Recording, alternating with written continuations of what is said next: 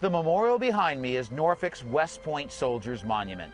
James A. Fuller, a former slave, a veteran of the 1st U.S. Colored Cavalry, and Norfolk's first African American councilman, initiated the effort to build this monument in 1908.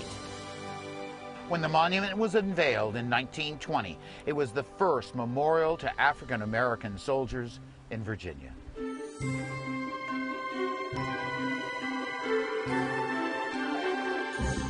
The soldier depicted on this monument is Norfolk native Sergeant William H. Carney of the 54th Massachusetts Volunteer Regiment.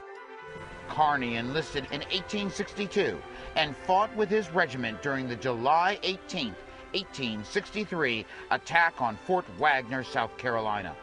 When the color bearers were shot down in the failed assault, Carney, despite being severely wounded, managed to save the U.S. flag from capture.